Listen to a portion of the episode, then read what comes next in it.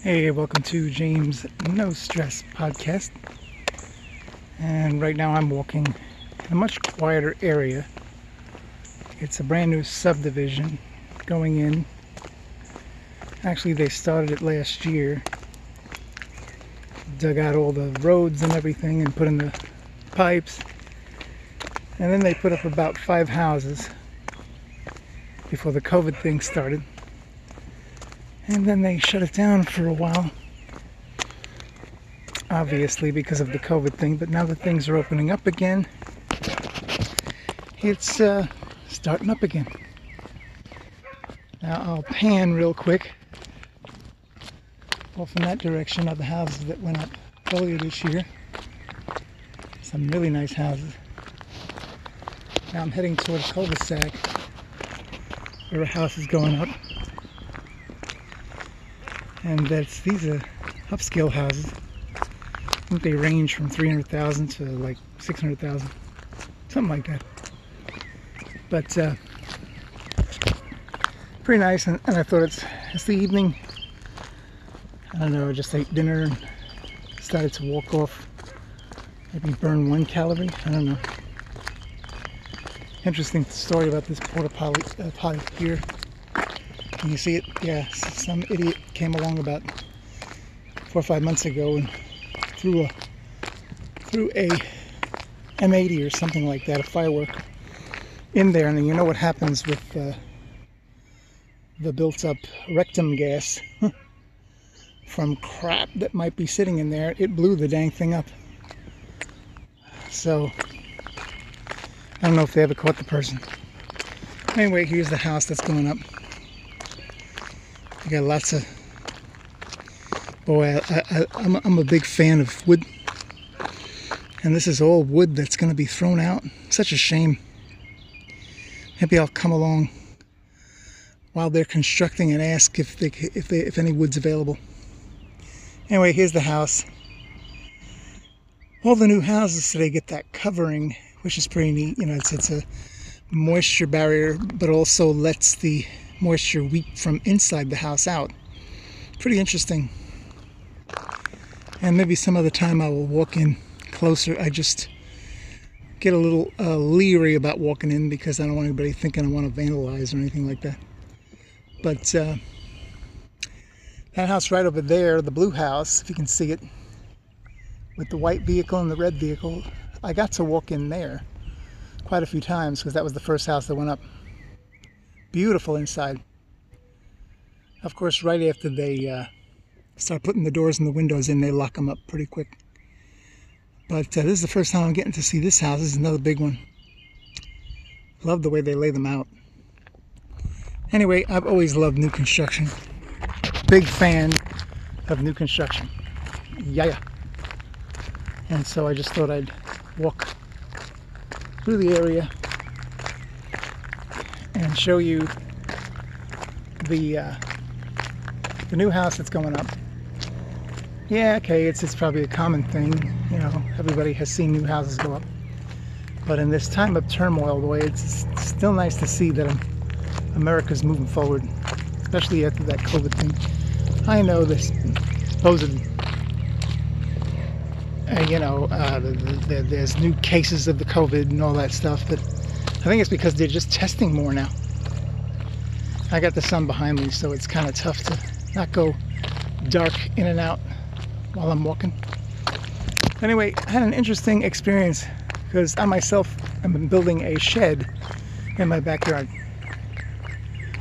And so I've been going back and forth to Lowe's to get wood and all that stuff. So I only have a car right now, I don't have a pickup.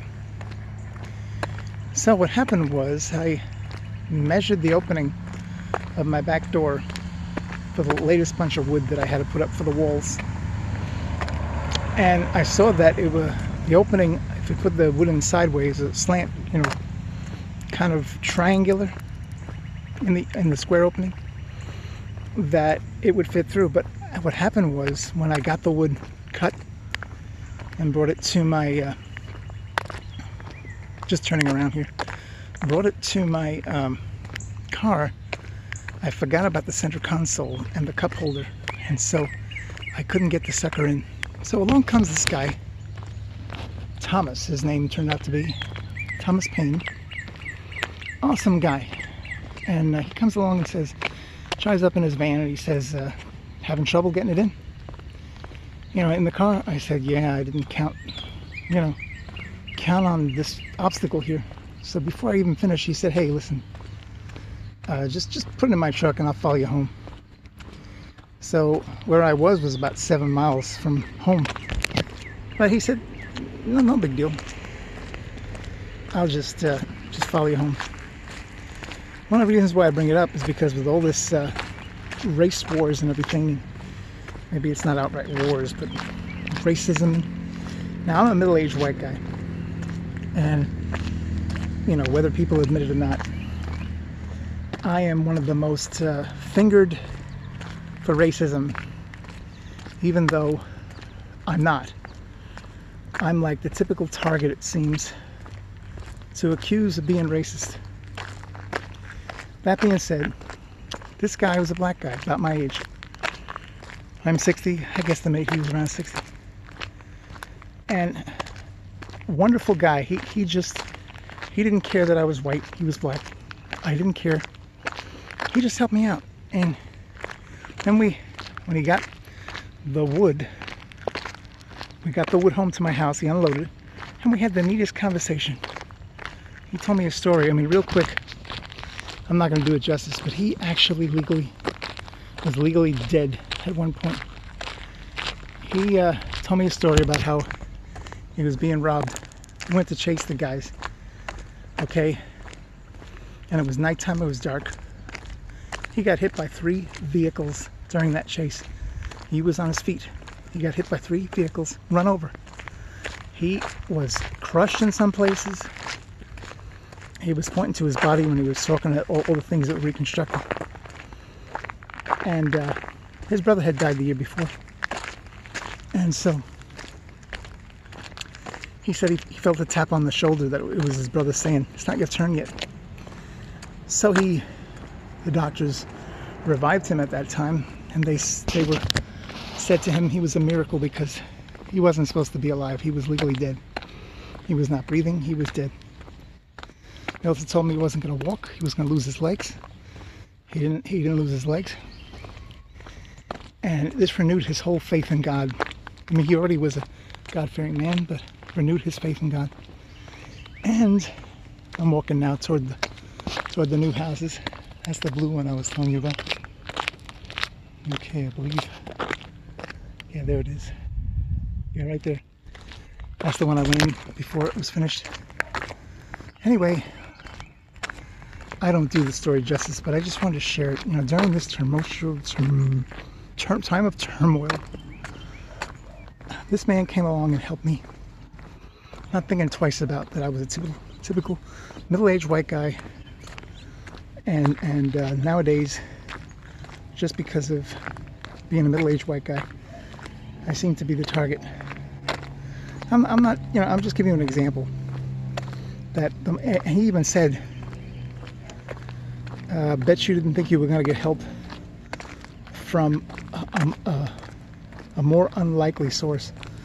That's my paraphrasing.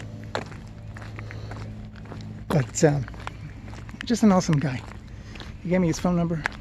I want I'm going to call him up sometime. Oh, he writes poetry. Because I asked him, are you a contractor? Because he had a whole bunch of paint in his van. He said, no. He said, no, I, I rebuild houses. He says, but I do uh, poetry. Let me show you.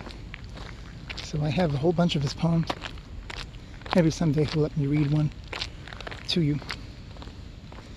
Anyway, these are the houses that went up right before COVID. And now they're all finished. There's a lot still needs a house. And uh, those are the three the blue one and this brick one here the first and second house that went up then that one in between just I love like I said new construction but you know I'm only stressing the middle-aged white guy and target for being called a racist because that's what seems to be happening today I'm not asking for pity I'm just saying that even though I, I uh, could he, he could have said, "Oh, that guy's a racist," but he didn't. So that really gave me hope. It really gave me hope. This guy came along. I was a perfect stranger. Not anymore. But uh, so let me help this guy. And why? Because he trusts in Jesus. And that's awesome. It kind of renewed my faith. Really like the flowers and stuff this guy did on his house. But anyway, sorry I'm out of breath. I am not in the best kind of shape. But I hope in my New York Italian way, I was able to explain to you just how awesome that experience was. And in this day and age, need to be have more encounters with each other where we help and we let the light of Jesus shine through. Yeah, okay, okay, okay, I'm not preaching. But you know what? This is a world in, in need of God, in need of Jesus. And and this guy Thomas Paine, he uh, really, uh, really, he's talking the talk and walking the walk. Okay, well, that's my podcast for the day. And uh, hope you enjoyed it. And I hope you were encouraged despite my, uh, well, the fact that I'm not the best at explaining things, especially when I'm out of breath.